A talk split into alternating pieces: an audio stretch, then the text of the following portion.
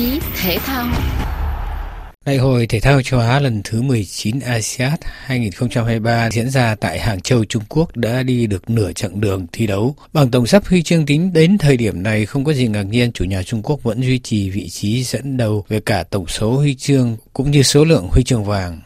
Trật tự thứ hạng không có gì thay đổi nhiều.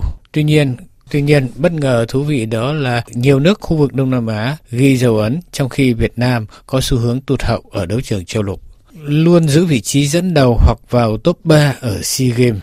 Nhưng ra đấu trường lớn tầm châu lục Việt Nam đang bị Thái Lan, Indonesia, Malaysia bỏ xa trên bảng xếp hạng huy chương. Dư luận thể thao Việt Nam đã nói đến một kỳ ASEAN thất bại của thể thao Việt Nam. Tính đến hết tuần đầu thi đấu, đoàn thể thao Việt Nam mới giành được một huy chương vàng ở môn bắn súng hơi 10 m cá nhân, 2 huy chương bạc, 12 huy chương đồng trong khi đó, đoàn Thái Lan đã giành 8 huy chương vàng, 3 huy chương bạc, 9 huy chương đồng. Indonesia cũng giành 3 huy chương vàng, 3 bạc và 10 đồng. Singapore 2 vàng, 4 bạc, 4 đồng.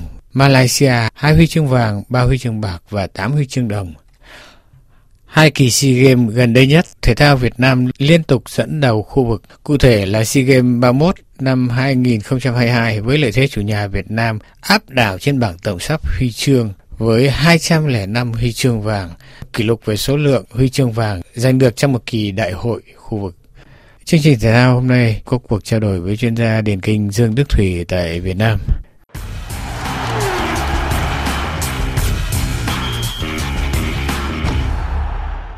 Xin chào chuyên gia Dương Đức Thủy. ASEAN 19 đã đi qua được nửa chặng đường nhưng dư luận thể thao Việt Nam đến lúc này đã nói đến một kỳ ASEAN thất bại cho thể thao Việt Nam. Ông có nhận định gì về thành tích thi đấu của các vận động viên Việt Nam đến lúc này? Đọc một số báo chí ở trong nước thì thấy rằng là cái niềm khát khao, à, mong muốn có vàng của người mộ thì rất là cao và cái mà chúng ta làm được thì còn đang chưa đáp ứng được. Mới ờ, một cái huy chương vàng của nội dung bắn súng ở cái ờ, cự ly 10 mét. Và sẽ còn ờ, rất nhiều các cái môn khác chưa thi đấu. Báo chí thì vẫn nói rằng là còn một số môn trọng điểm của thể thao Việt Nam, ví dụ như điền kinh, ví dụ như bắn cung, hay là boxing, hay một số các nội dung khác của bắn súng. Thì nhìn chung chúng ta thấy rằng là những cơ hội giành vàng của thể thao Việt Nam thực sự là rất khó khăn. Sau những gì chúng ta đã tự thưởng trong ngoặc cát hoặc tự sướng trong ngoặc kép là chúng ta đang nhất ở khu Đông Nam Á. Thì giờ này là cái sân chơi mới ở tầm châu lục. Chúng ta đã biết sức lực và khả năng của chúng ta ở đâu rồi. Chứ chưa nói đến sân chơi Olympic thì đều chưa chạm được. Đặc biệt là đối với điền kinh. Nhưng có điều đáng chú ý là Việt Nam đến với ASEAN trong vị thế dẫn đầu khu vực Đông Nam Á, nhưng thực tế đã bị các nước trong khu vực bỏ xa nhanh chóng. Có thể lý giải thế nào về nghịch lý này thưa ông ạ? SEA Games 31 và SEA Games 32, hai kỳ SEA Games mà đoàn thể thao Việt Nam, một là trên sân nhà lần thứ hai và hai là trên sân uh, nước bạn Campuchia thì chúng ta đều nhất toàn đoàn. Huy chương ở SEA Games thì nó không thể đúc thành huy chương của châu Á được. Thì rõ ràng rằng đến cái sân chơi châu Á này cái vàng này nó mới gọi là vàng thật. Thế thì uh, cơ hội nào cho thể thao chúng ta? Ừ. Và nếu đi tìm cái câu trả lời cho những cái vấn đề yếu kém thì thực sự là có thể trong một cái bài phỏng vấn cũng sẽ khó có thể vẫy bày được hết tất cả. Bởi vì sờ đến đâu, sờ đến góc cạnh nào từ tuyển chọn từ đào tạo ban đầu cho đến đỉnh cao cho đến uh, tập trung uh, cho những vận động viên xuất sắc để có hy vọng trong cái kỳ ASEAN Games hoặc là những kỳ Olympic sau này thì đều chưa có một cái định hướng nào cả so sánh với các quốc gia khác xung quanh chúng ta chỉ nói ờ, đơn giản trong 10 11 nước Đông Nam Á thôi vừa là về uh, tầm vóc trên nền tảng GDP đó, hay là cái sự đào tạo của nhà nước của ừ. xã hội quan tâm đến thể thao. Tất cả những cái đó chúng ta đều đang trung bình thấp. Kỳ vọng của người hâm mộ thì nó lại quá cao. Chúng ta đang dùng những cái từ tự sướng hay là tự uh, gì gì đó nhưng mà chúng ta lại quên mất rằng là thực tế vị trí của chúng ta đang ở đâu trên cái nền tảng mà chúng ta đang có trong tay nhiều người nói rằng kinh phí chỉ là một phần của nguyên nhân khiến thể thao Việt Nam đang thụt lùi so với một số quốc gia khác trong khu vực khi ra tranh tài ở các sân chơi lớn.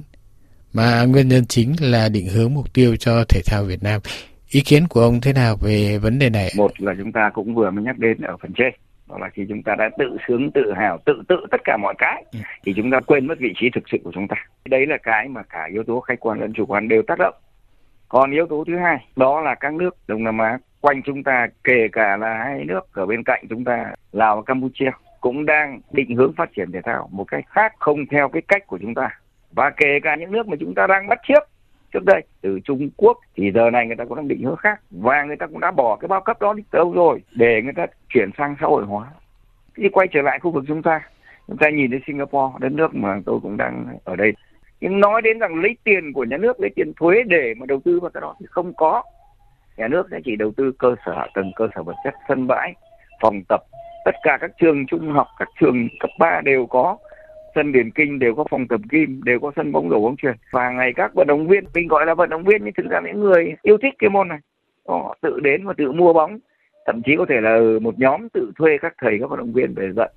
Bản thân tôi cách đây hai, ba ngày, tôi cũng ra một cái sân vận động ở khu Isun và tôi thấy có những đồng nghiệp của tôi họ đang đi làm hoàn toàn là không có tiền lương từ liên đoàn hay từ nhà nước trả. Họ tự phải bươn trải và nếu như họ là những vận động viên những huấn luyện viên có danh tiếng thì đương nhiên bằng những nguồn đóng góp của các phụ huynh của các uh, cái câu lạc bộ mà người ta mời trả tiền.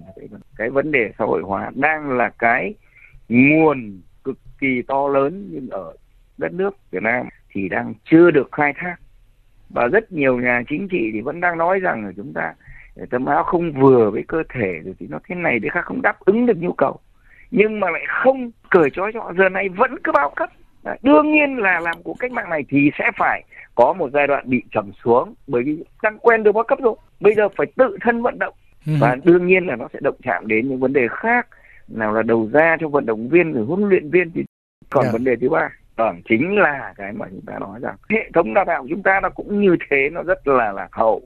Nó đang ngay bản thân bây giờ trong cái cách thức phân những cái môn Olympic, môn ASEAN và những môn không phải là ASEAN Olympic thì chỉ phục vụ SEA Games. Nhưng bây giờ nhiệm vụ chính trị thì vẫn cứ phải có. Sau uh, SEA Games Campuchia thì lại chuẩn bị đến SEA Games năm 2025 ở Thái Lan.